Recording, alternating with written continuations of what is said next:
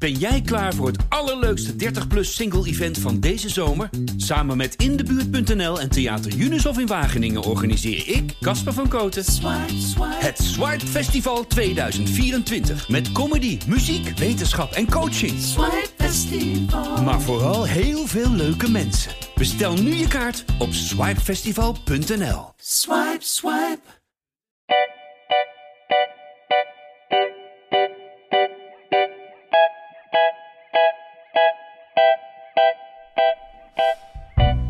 Goedendag en fijn dat u luistert naar 2021, de nabespreking. Een nieuwe podcast van de Volkskrant. Mijn naam is Pieter Klok, hoofdredacteur van die krant. En in de dagen tussen kerst en oud en nieuw willen we iedere dag in gesprek met prominente redacteuren en columnisten. Uh, dat willen we doen aan de hand van voorspellingen die ze aan het, uh, aan het begin van dit jaar hebben gedaan. En uh, daarmee gaan we terugblikken op een wederom in alle opzichten zeer turbulent jaar. En willen we ook vooruitkijken naar het volgende. Als vierde en laatste gast hebben we vandaag op bezoek, of eigenlijk spreek ik haar via de Zoom, onze China-correspondent Leen Vervaken.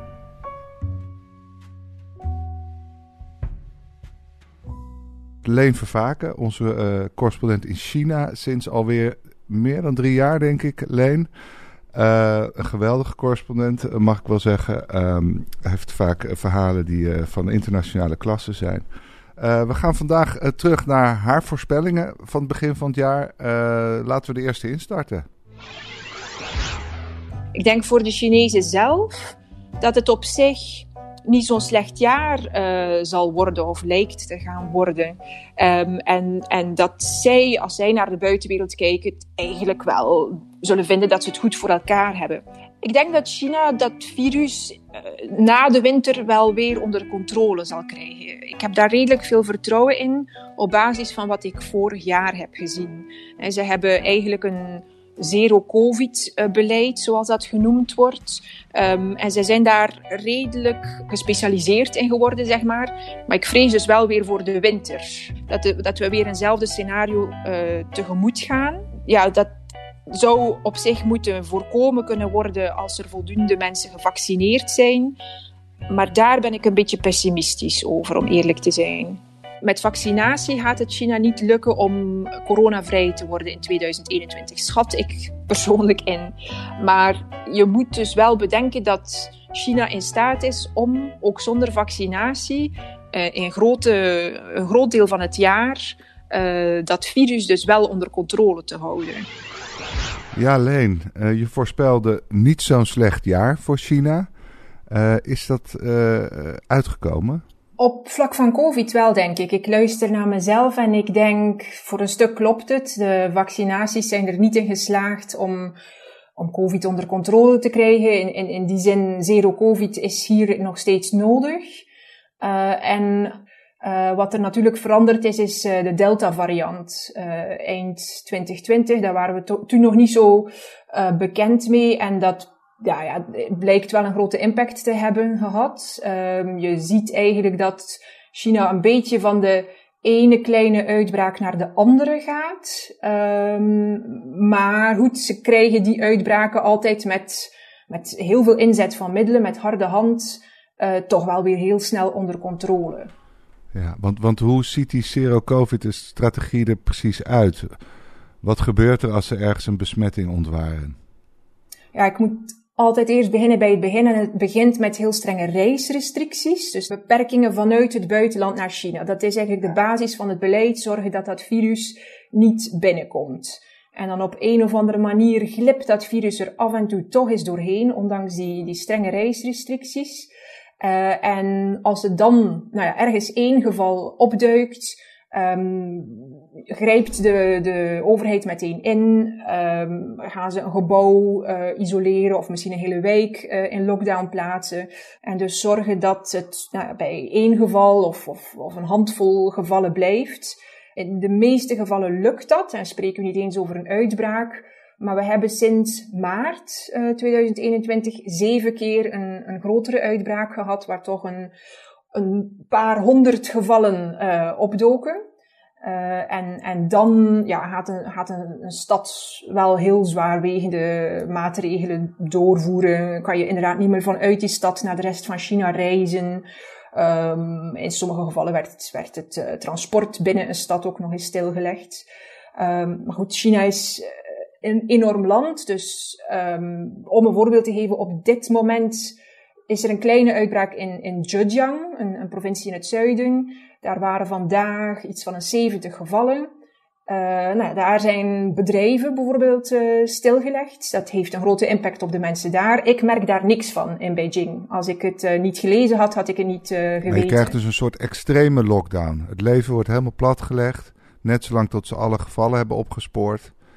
Zodat ze het weer helemaal onder controle kunnen krijgen. Dus we willen echt... Nou ja, heel extreem, maar ook heel gericht. Dus wat je doet is ervoor zorgen dat je er zo snel bij bent, dat je door heel snel uh, extreem in te grijpen er wel voor kan zorgen dat die extreme maatregelen beperkt blijven tot een zo klein mogelijke omgeving. En hoe is dat voor die mensen? Want je hebt eerder volgens mij wel eens beschreven dat, nou, er spelen zich ook hele tragische uh, verhalen natuurlijk af op het moment dat een hele stad in een heel harde lockdown uh, komt. Is dat nog steeds zo? Of, of is iedereen er wel aan gewend en weten ze zich een beetje hoe ze er tegen moeten wapenen? Ik denk dat je er niet echt tegen kunt wapenen. En, en tegelijk dat iedereen er wel aan gewend is. In die zin, het heeft nog steeds een voordeel. Iedereen is zich daarvan bewust. Dat vooral wie niet de pech heeft om in zo'n lockdown vast te komen zitten, dat, dat het leven een stuk aangenamer en makkelijker is um, dan, dan bijvoorbeeld in Europa. Um, je hebt geen uh, sluitingsuren en, en, en, en scholen die moeten sluiten en dat soort dingen in, in de grootste delen van China. Maar als je ja, in zo'n lockdown terechtkomt, dan, dan zijn er geen uitzonderingen mogelijk. Dus dan ja, leidt dat inderdaad soms tot heel schrijnende situaties. Um, en nou ja, mensen die niet meer uh, terugraken in, in, in de stad waar ze wonen of, of, of uh, wekenlang uh, ergens vast komen te zitten. Ehm, heb je zelf nou ook wel eens zo'n heel harde lockdown meegemaakt? Ik um, heb in, in Beijing een keer mm-hmm. in een medium risicozone ben ik plots terechtgekomen. Mijn eigen wijk had twee gevallen en werd daarom als medium risicozone uh, aangeduid. En dat had wel een impact op mijn dagelijks leven.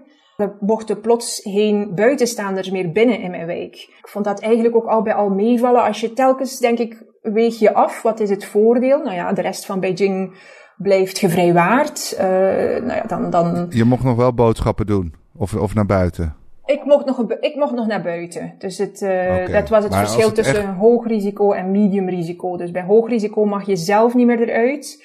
Als je contactpersoon bent geweest, um, dan um, moet je je onderwerpen aan een systeem van uh, ofwel gezondheidsobservatie, uh, of in, in sommige gevallen word je zelfs in quarantaine gestopt.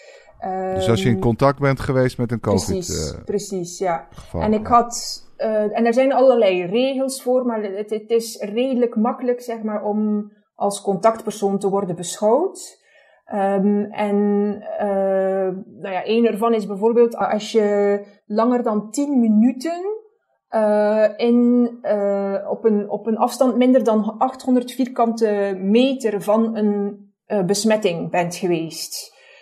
Dus nou ja, min of meer. Breed. Min of meer als je in hetzelfde gebouw bent geweest, betekent dat. Maar dus als die persoon op etage 10 uh, zat, uh, en jij zat op etage 3 en je bent die persoon in de verste verte niet tegengekomen, word je dus toch als contactpersoon uh, aangeduid. Um, ik was maar, maar sorry, dan, dan krijg je dus een oproep. Stel dat je dat overkomt, dat je binnen uh, 800 vierkante meter van een COVID-slachtoffer bent geweest. Wat betekent het dan? Moet je dan direct in quarantaine? En, en... Nou, we hebben nog steeds het systeem hier waarbij je codes scant als je een gebouw binnengaat. Um, en dat is enerzijds dus om te tonen dat jij een groene code hebt en dus niet uh, een besmettingsgevaar vormt, dat je niet net uh, uit, uit, een hoogrisicozone komt. En het is anderzijds bedoeld om te registreren dat, dat jij daar bent geweest. Uh, dus als er in een gebouw een besmetting is opgetreden, dan worden eigenlijk heel snel alle mensen die daar ook waren op datzelfde moment opgespoord en krijgen die een bericht. En dat kan zijn ja, je bent echt wel uh, langere tijd dicht bij, bij die persoon geweest. Dus je moet gewoon in quarantaine. Jij, jij vliegt in zo'n hotelkamer, uh, pak je tandenborstel en je, en je tandpasta maar in, in je ondergoed en hop. Uh, en het kan ook zijn, ja, je bent daar dichtbij geweest, maar het was nog niet zo um, dicht dat we vinden dat je in, in quarantaine moet. Maar dan moet je in zogenaamde gezondheidsobservatie. En dan vragen ze je twee keer per dag je temperatuur door te geven en, en twee weken lang niet uh, in groep uh, je te, te gaan begeven, niet op restaurant te gaan, dat soort dingen. Zit dat dan ook aan je QR-code vast? Dus op het moment dat jij zo bent geoormerkt eigenlijk, als iemand die in de buurt is geweest van een COVID-patiënt, en stel daarna ga je weer een gebouw in, zien ze dan bij de controle van wacht even, jij bent in de buurt geweest, dus jij mag hier niet naar binnen? In het geval dat je in quarantaine moet, zal dat uh, op je QR-code te zien zijn. In het geval dat je onder gezondheidsobservatie wordt gesteld, uh, wordt dat niet in de QR-code getoond. En ik moet zeggen, het lijkt alsof dat Chinese systeem ontzettend gestroomlijnd is en dat die codes op groen en oranje en rood springen en, en ontzettend precies zijn. Het, maar het is toch ook nog heel vaak handwerk. En uh, die buurtcomité's bijvoorbeeld, die, die laagste vertakkingen van de communistische partij, die overal um, nou ja, de, de, de inwoners op, op grassroots niveau in de gaten houden, die spelen daar ook een heel grote rol in. Dus die gaan ook aankloppen aan iemands deur om te zeggen, oh, je moet vanaf nu twee keer per dag met een berichtje, met een sms'je je temperatuur doorgeven. Dus het is... Uh, nou ja, half uh, geautomatiseerd en half merk je toch dat het nog veel uh, ja, mensenwerk is. Ja. Maar goed, de, de, algemene lijn is dus, ze grijpen hard in als er een besmetting is, maar omdat het heel lokaal is en de rest van China eigenlijk zijn vrijheid behoudt, is, is er heel veel draagvlak voor.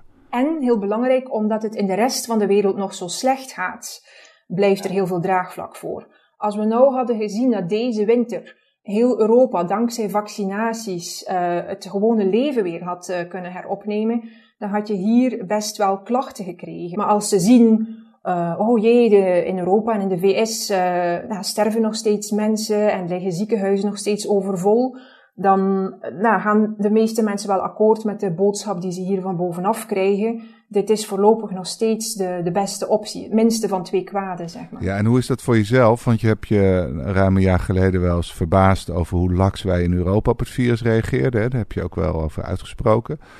Uh, hoe, hoe, kijk je daar nu naar? Uh, uh, heb je het gevoel dat, dat die zero-covid-strategie toch ook voor Europa nog steeds het overwegen waard is? Nou, ik denk dat we daar in Europa. nou ja, we zijn te lang al gepasseerd, maar in theorie. Uh, ik, ik moet zeggen, ik denk dat de prijs wel uh, gestegen is. En ik heb het moeilijk met hoe het zero-covid-beleid precies wordt ingevuld in China. Daar zijn bepaalde elementen die, die heel inhumaan zijn. Maar dat is volgens mij niet noodzakelijk voor een zero-covid-beleid. Uh, dat is de Chinese variant van het zero-covid-beleid. Um, en ik denk in het geval van China dat, het, dat er nog steeds heel valabele argumenten voor zijn. Uh, er is ook recent een onderzoek naar buiten gekomen waaruit bleek dat als China op dit moment het Amerikaanse COVID-beleid zou gaan toepassen, dat je binnen de kortste tijd met 600.000 besmettingen per dag zit. En dat leidt dan tot meer dan 10.000 uh, sterfgevallen per dag. Um, en nou ja, voor een enorm land als China met een grote interne markt is dat economisch ook behapbaar om, om je grenzen te sluiten. Dus ik denk vanuit uh, nou ja, Chinees overheidsstandpunt uh, bekeken dat dat uh, helemaal niet zo'n idiote keuze is. Ja, of het voor Europa een goede keuze was, ehm, ik blijf dat in heel, heel, heel erg theorie een um, goed idee vinden. Dus ik zou zeggen zeker in de beginfase van de pandemie. Maar het vergt gewoon een, een politieke samenwerking binnen de Europese Unie. Je kan het niet land per land doen. Je zou het echt binnen een continent, binnen een Europese Unie moeten eh, sa uh, samen doen. En dat vergt een uh, eensgezindheid en een, en een politieke ehm, coördinatie die we gewoon niet hebben. Dus in die zin is het niet nee, we zijn niet slagvaardig. We zijn niet slagvaardig Precies, genoeg ervoor. Ja. Maar wat, wat vind jij er nou de meest inhumane kanten aan? En, en zouden ze dat ook nog anders kunnen doen in China? Ja, er zitten inhumane kanten aan dat beleid die ook wetenschappelijk compleet nutteloos zijn. Dus dat daar heb ik het misschien nog het meest moeilijk mee. Als je inhumaan bent, doe het dan op zijn minst om een goede reden. Nou ja, ik denk niet dat er goede redenen zijn voor inhumane uh, maatregelen. Maar goed, er zijn um, bepaalde uh, excessen um, bij, bij, mensen in quarantaine plaatsen. Ik heb op zich niet zo moeite met, met het idee dat je mensen in quarantaine plaatst als ze vanuit besmettingsgebied terug in China komen. Maar dan het feit dat je kinderen, als zij positief testen, weghaalt bij de ouders en alleen in een ziekenhuiskamer plaatst. Uh, nou ja, daar kan ik gewoon niet bij en ik zie er ook helemaal het nut niet van in. Er zijn eigenlijk heel veel voorbeelden van te geven. Eentje die nu in mijn eigen dagelijkse leven uh, mijn verbazing wekt, is in heel Beijing kan je geen medicijnen krijgen tegen verkoudheid. Mhm. Omdat men wil vermijden dat je symptomen van COVID zou onderdrukken. Uh, het vind ik ook zo een prachtig voorbeeld van hoe ja, paranoïden ze toch eigenlijk um, in het leven staan, zeg maar. Het, het vertrouwen in de mensheid, het is echt 0,0. Als je vanuit het buitenland naar uh, China reist, uh, moet je niet enkel in quarantaine, maar moet je vooraf ook heel stringente tests ondergaan. Niet enkel een PCR-test, maar ook een bloedtest. En om dan te controleren of je wel degelijk zelf die test hebt ondergaan, moet je uh, in sommige landen, niet overal, foto's nemen terwijl je dat wattenstaafje in je neus hebt. En dan ook nog een selfie van jezelf voor de ingang van het ziekenhuis. En dat dan samen met de testresultaten naar de Chinese ambassade in je land sturen.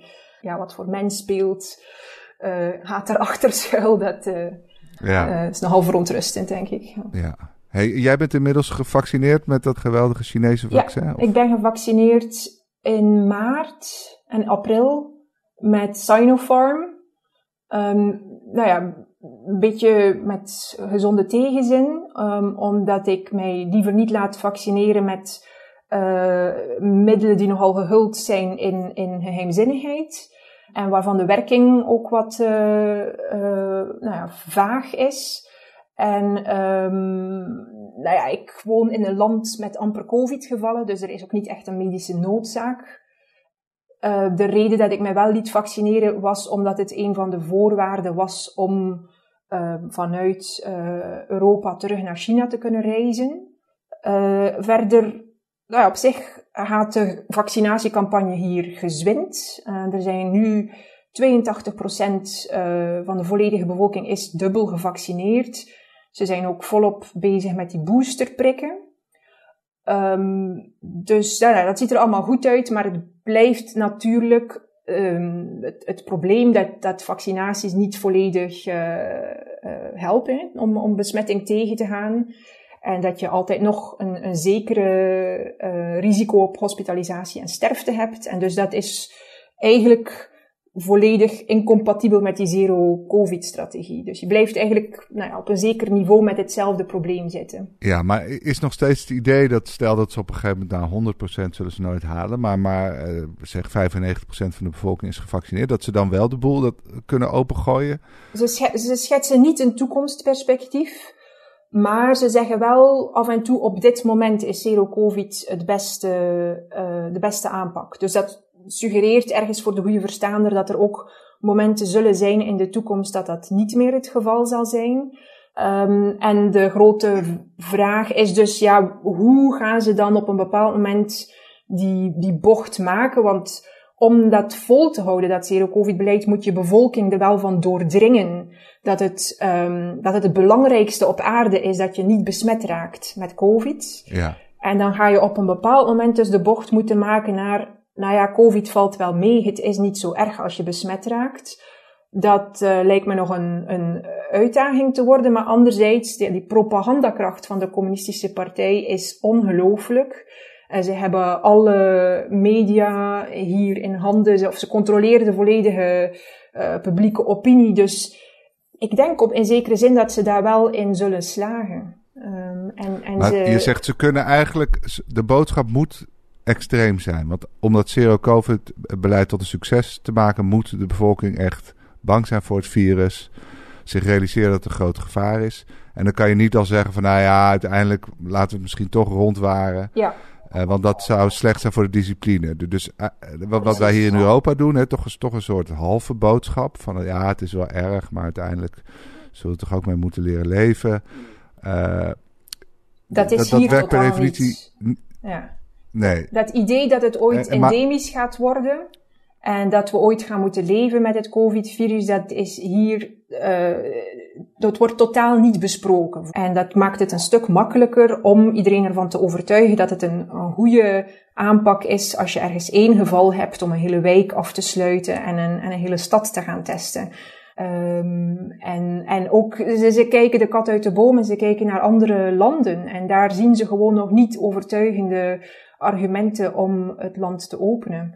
Maar als ehm, nou ja, eh, Europa een keer gezwind eh, de winter doorgaat eh, met een aanvaardbaar aantal sterfgevallen, dan, dan neem ik aan dat de communistische partij het hier wel klaarspeelt om dat narratief aan te passen. Ja, hey, en in China zelf wordt het dus geaccepteerd vanuit het idee, het is heel lokaal.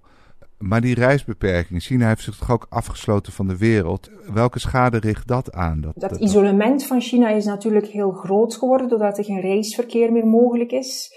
Economisch lijkt de impact op dit moment mee te vallen. De export um, uh, nou, uh, vertoont nog steeds goede, goede groeicijfers. Uh, dus het, het, het lijkt erop dat dat, dat um, nou niet, niet meteen de economie uh, erg schaadt. Uh, maar dat is dus het economische aspect. Er is ook een politiek aspect aan. Uh, en dat is wat moeilijker uh, ja, in cijfers te vatten of tastbaar te maken. Um, en, en het hangt natuurlijk ook niet enkel van die reisrestricties af. Er was al een, uh, voor COVID een, een ontwikkeling waarin uh, China meer de confrontatie opzocht, of de confrontatie in ieder geval niet uit de weg ging. Maar dat is wel enorm versterkt. Door, voor een stuk door, door die reisrestricties. Je krijgt Ja. minder interactie uh, tussen, tussen leiders. Hè. De Chinese leiders reizen niet meer, zien geen buitenlandse staatshoofden meer. Maar ook gewoon op, op uh, veel lager niveau. De, de, de connecties tussen China en, en de rest van de wereld worden op, op heel veel niveaus verbroken op dit moment. Dat, nou dat is al twee jaar gaande. Dat uh, vermoedelijk zal nog, een, nog minstens een, een, jaar duren. En ik denk dat we op lange termijn zullen zien dat dat een heel grote impact heeft. Dus dat is slecht voor het wederzijds begrip en, en goed voor het creëren van vijandbeelden. Ja, absoluut. Ja. Oké. We gaan naar het volgende fragment, Leen.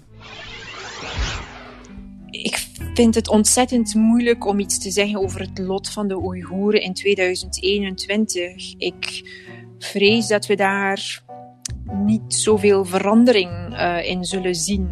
Als journalist kan je daar uh, ja, heel moeilijk rondreizen. Journalisten die erheen gaan, werden eigenlijk van begin tot eind van hun reis uh, gevolgd door uh, medewerkers van de Chinese overheid of door politieagenten.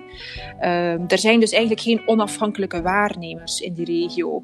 We weten op basis van ja, echt uh, snippers informatie die de regio uitkomen. Dat zich een soort evolutie heeft afgespeeld daar. Dat mensen nu niet zozeer in die heropvoedingskampen worden opgesloten, maar dat, er, dat ze dus nu meer gedwongen in, in fabrieken uh, aan het werk worden gesteld. Wat je kunt verwachten is dat er vanuit het buitenland druk zal worden uitgeoefend op de Chinese overheid om een eind aan die praktijken te maken. Maar wat we tot nu toe hebben gezien is dat veel landen, veel overheden het bij woorden houden en, en qua actie eigenlijk niet zo heel veel ondernemen. Ja, omdat zij enorme zakelijke belangen hebben in China. Dat zorgt ervoor dat die situatie daar ter plekke, dat daar eigenlijk uh, weinig uh, verbetering te zien is. Nou, Leen, uh, nou, veel is uitgekomen, maar er dreigt nu toch een diplomatieke boycott van de winterspelen. Uh, en dat heeft vooral met de positie van de Oeigoeren te maken, toch? Uh, heeft je dat verrast, dat, dat Amerika die stap zette en, en nu andere landen lijken te gaan volgen?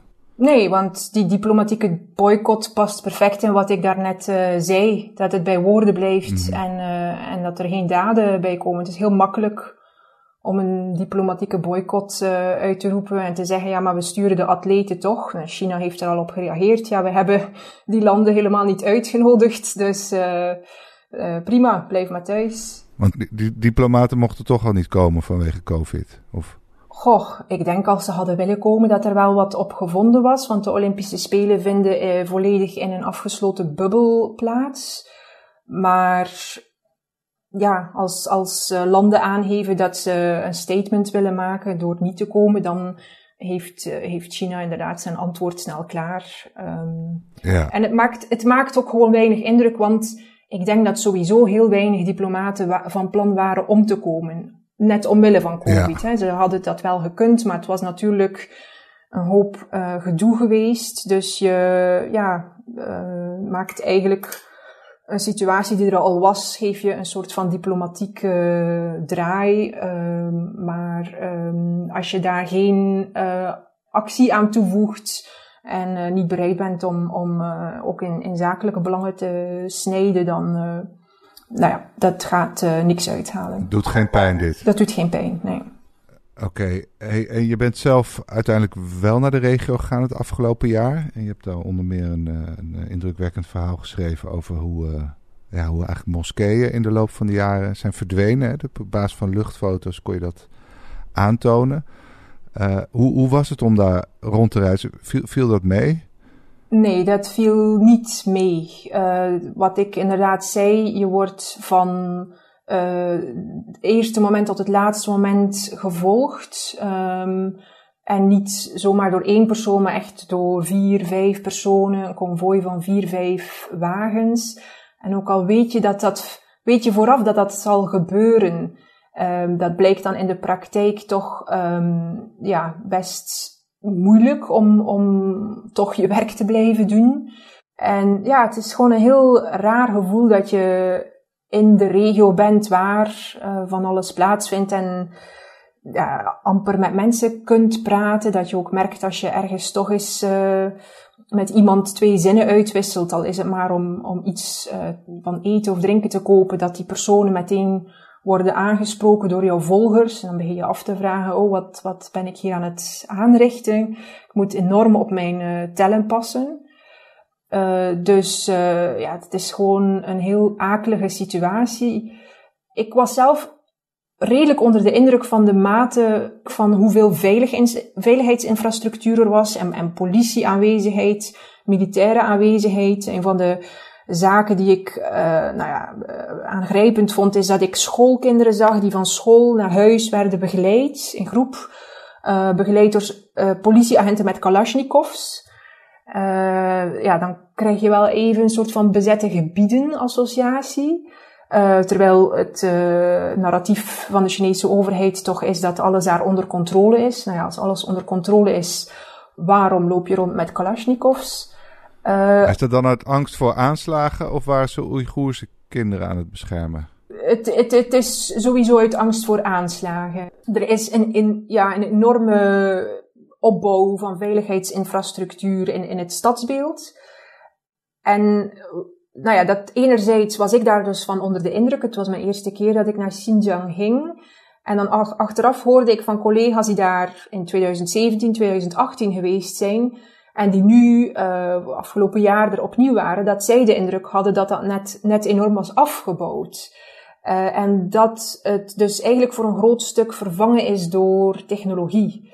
Uh, en, en dat is wel een beetje de indruk waarmee je daar vandaan komt, is, is dat eigenlijk de, de meest zichtbare maatregelen steeds minder nodig worden. De Kalashnikovs en de, en de helmen en de, en de schilden en, en, en dat soort dingen.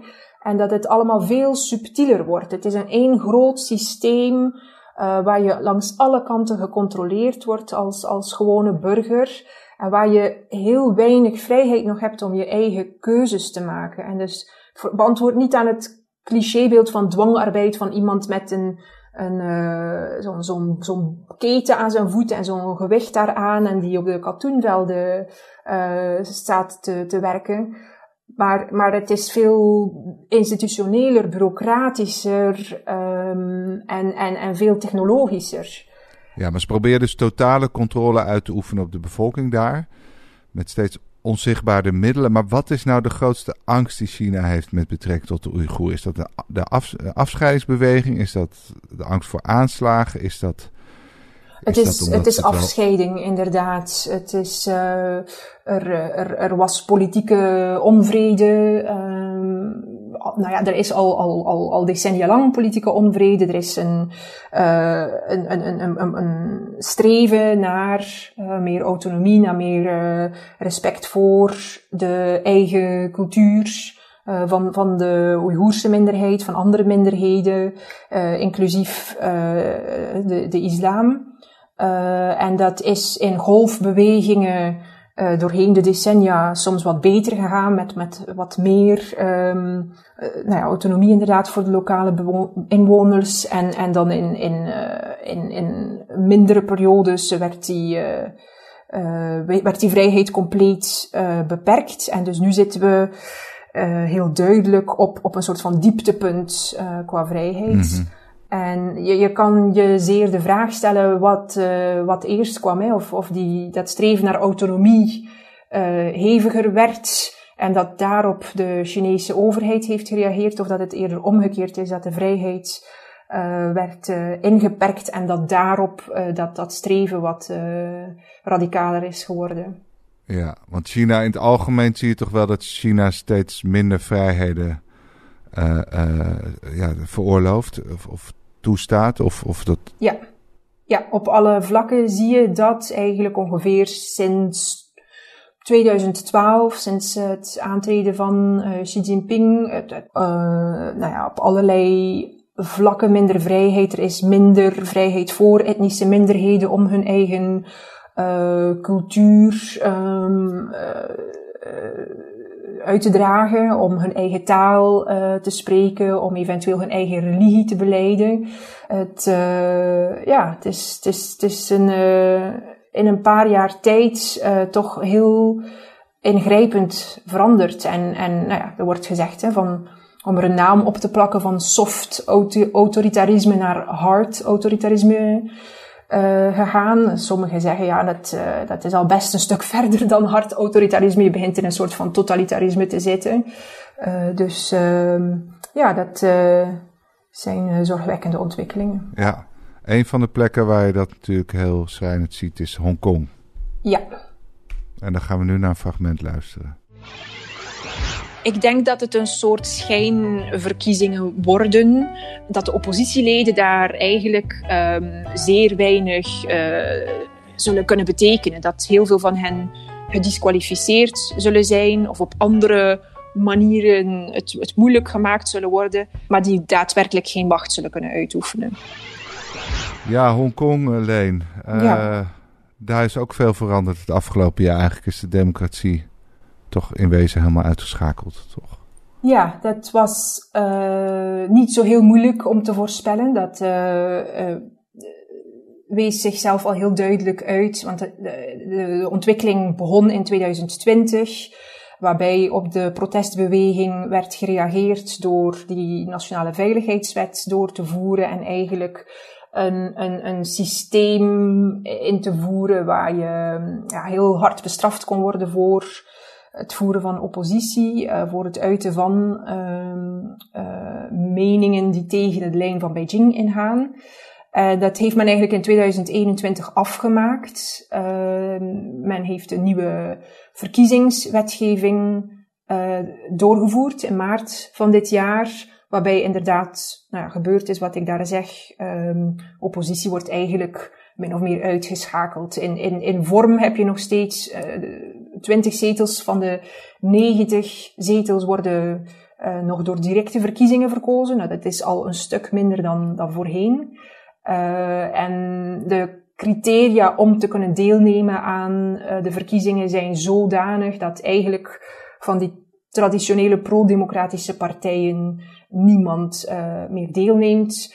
Uh, nou ja, te meer aangezien uh, tientallen uh, leden van die pro-democratische partijen in de gevangenis zitten of, het, of Hongkong zijn uitgevlucht. Dus ehm, ja, twee jaar heeft het geduurd om de prille democratisering daar de nek om te draaien. Maar wat, wat, wat kunnen we hier nog tegen doen? Of we, of in Hongkong zelf, of de internationale gemeenschap? Want bij de overdracht van Hongkong van, van Engeland naar, naar China zijn toch garanties bedongen. Maar die blijken eigenlijk helemaal niets waard. hoe, hoe kan dat? Dit, ik vind het een, een, een extreem moeilijke vraag, maar ik denk dat het erop neerkomt dat we in het Westen economisch enorm afhankelijk zijn van China. En als we dus China economisch willen raken, wat uiteindelijk de, het enige is wat indruk maakt, dan raken we ook onszelf. En dan uh, ja, schade voor de Chinese economie is schade voor de westerse economie. Uh, en dus dat is een enorm moeilijke beslissing.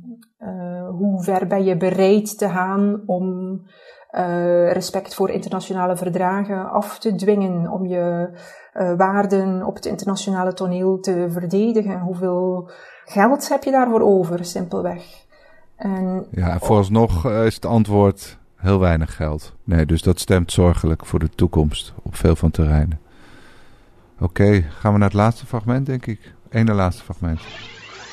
Uh, de relatie tussen de VS en China, dat is de relatie tussen de eerste economie ter wereld en de tweede economie ter wereld. En dat, je zou kunnen zeggen dat is de definiërende relatie uh, voor de wereldverhoudingen. Dus dat is uiteraard heel spannend met een nieuwe Amerikaanse president, hoe zich dat zal ontwikkelen. Maar ik verwacht eigenlijk geen um, cruciale wending van de Amerikaanse koers. Uh, de verdienste van Trump is misschien geweest dat hij uh, heeft uh, aangetoond, heeft benoemd dat China niet altijd de internationale spelregels volgt en bepaalde waarden niet respecteert. En dat is eigenlijk een, een visie die de Democraten delen op dit moment. Dus um, ik verwacht niet dat uh, Biden qua, qua beleid een enorme koerswijziging zal inzetten. Die, dus die spanning die zal er blijven. En ik sluit zelfs niet uit dat die groter wordt. Nou, Leen, weer een vrij accurate voorspelling. want we mogen eigenlijk wel zeggen dat de spanning groter is geworden, toch? Het afgelopen jaar onder Biden. Ja, uh, ik denk dat inderdaad Biden mm, zijn beleid ten opzichte van China niet heel erg afwijkt dan dat van Trump. Het is iets rationeler eh, geworden. En het belangrijkste verschil is dat hij veel meer de banden met bondgenoten aantrekt. Uh, waardoor je wel ziet dat andere landen, westerse landen, zich ook meer aansluiten bij dat nou ja, toch al iets harder beleid ten opzichte van China. Um, en op sommige vlakken eh, beginnen ze China wel pijn te doen. Uh, denk aan, aan uh, het, het exportverbod op de meest geavanceerde halfgeleiders.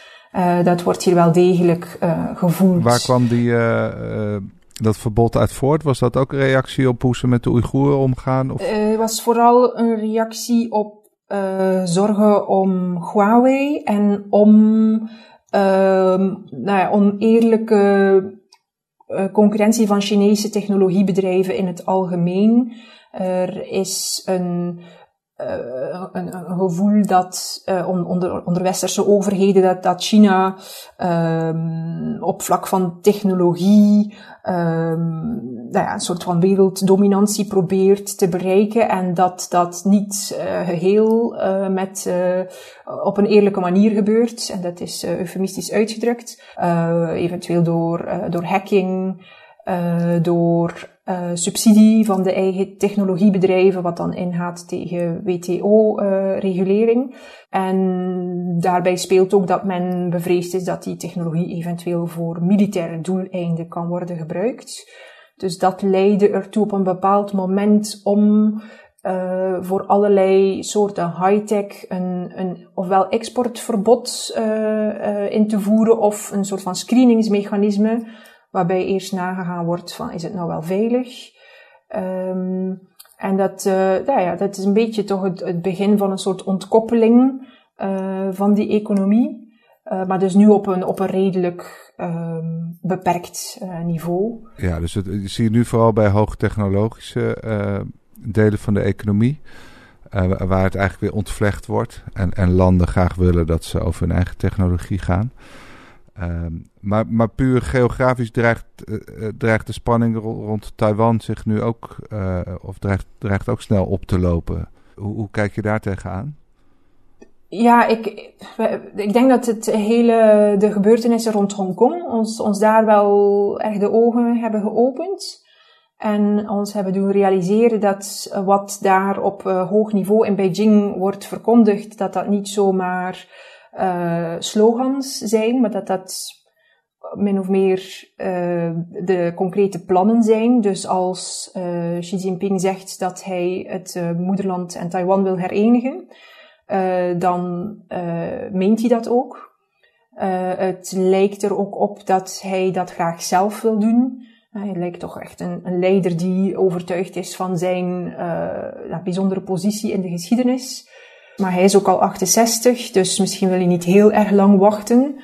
Dus ik denk dat die uh, poging om uh, Taiwan bij mainland China aan te hechten, dat dat, dat er wel zit aan te komen maar hoe zal dat eruit zien? Vallen ze dan gewoon binnen? Nou, dat, dat is natuurlijk de vraag. Er zijn veel verschillende scenario's uh, voor mogelijk. En dat hoeft inderdaad niet een complete invasie over zee te zijn. Dat is niet zo uh, evident, blijkbaar vanuit militair opzicht. Dat zou ook een, een zeeblokkade kunnen zijn, waarbij je eigenlijk Taiwan afsnijdt van, uh, van toevoer van, van elementaire basisbehoeftes. Um, en nou ja, je uh, ziet dat daarop min of meer geanticipeerd wordt door blokvorming aan, aan uh, Amerikaanse zijde, aan westerse zijde. Maar dat, denk ik, wordt een van de spannendste uh, brandpunten uh, in, in de wereld van, van de komende jaren. Ja, ja oké. Okay. Laatste fragment, Leen. Ik heb in idealiter in december 2021 uh, eh, mijn familie en mijn vrienden uitgebreid uh, kunnen zien. Uh, ik heb daar ontzettend van genoten. Ehm, ik ben daar helemaal door uh, opgekikkerd. Ik ben volledig uitgerust. en met volle energie ben ik weer aan de slag in China. Nou, Leen, zeg het maar. Ik ben bij mijn familie geweest en bij mijn vrienden. Dus en dat heeft me veel energie gegeven. Ja, dus uh, daar ben ik wel blij mee. Ja, ik heb meer energie dan een jaar geleden. En, en hoe zie je dat de komende tijd voor je? Want, want er zit een zware straf op uh, reizen naar Europa. Hè? Je moest drie weken in quarantaine. Uh, heb je de verwachting dat je het komend jaar vaker op en neer kan? Of, of wordt het, blijft het moeilijk zolang China die zero-covid-strategie heeft? Um, ik denk wel dat het uh, nu in vergelijking met vorig jaar, wat het fijner maakt, is dat er nu tenminste duidelijkheid is. Uh, ik weet als ik uh, naar Europa wil reizen wat de, de prijs is, drie weken quarantaine. En vorig jaar december had ik die mogelijkheid nog niet. En we wisten ook helemaal niet hoe lang dat zou duren. En dat weegt wel, dat je, die onzekerheid over hoe lang je je familie nog niet zal kunnen zien.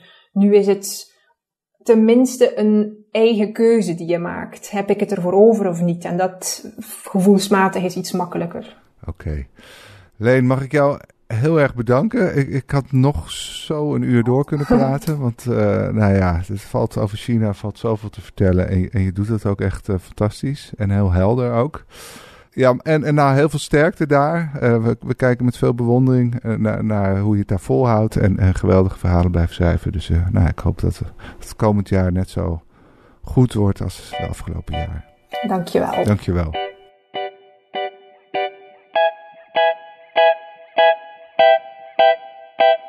Dit was alweer de laatste nabespreking van dit jaar. Uh, ik dank u zeer voor uw aandacht en voor het luisteren en dat u het einde heeft gehaald van, van de laatste aflevering. Uh, laat ons vooral weten wat u ervan vond. Uh, dan kunnen we uw feedback gebruiken voor eventuele volgende afleveringen of bij het nadenken over andere podcasts. U kunt dus daarvoor mailen naar podcast.volkskrant.nl. als u van deze podcast heeft genoten, zou ik u vooral ook andere podcasts van de Volkskrant willen aanbevelen. We hebben ondertussen in de Kosmos over wetenschap, waar Maarten Keulemans heel vaak optreedt. We hebben een geweldige podcast, een soort god over een kung fu leraar uh, die zich aan intimidatie schuldig maakte. Maar u kunt ook wekelijks luisteren naar de Kamer van Klok, waar Shaila Sital Singh wekelijks in figureert. En Gijs Groenteman en Raoul Dupré en ikzelf. Dus ik hoop u daar opnieuw te ontmoeten. dank nogmaals en tot de volgende keer.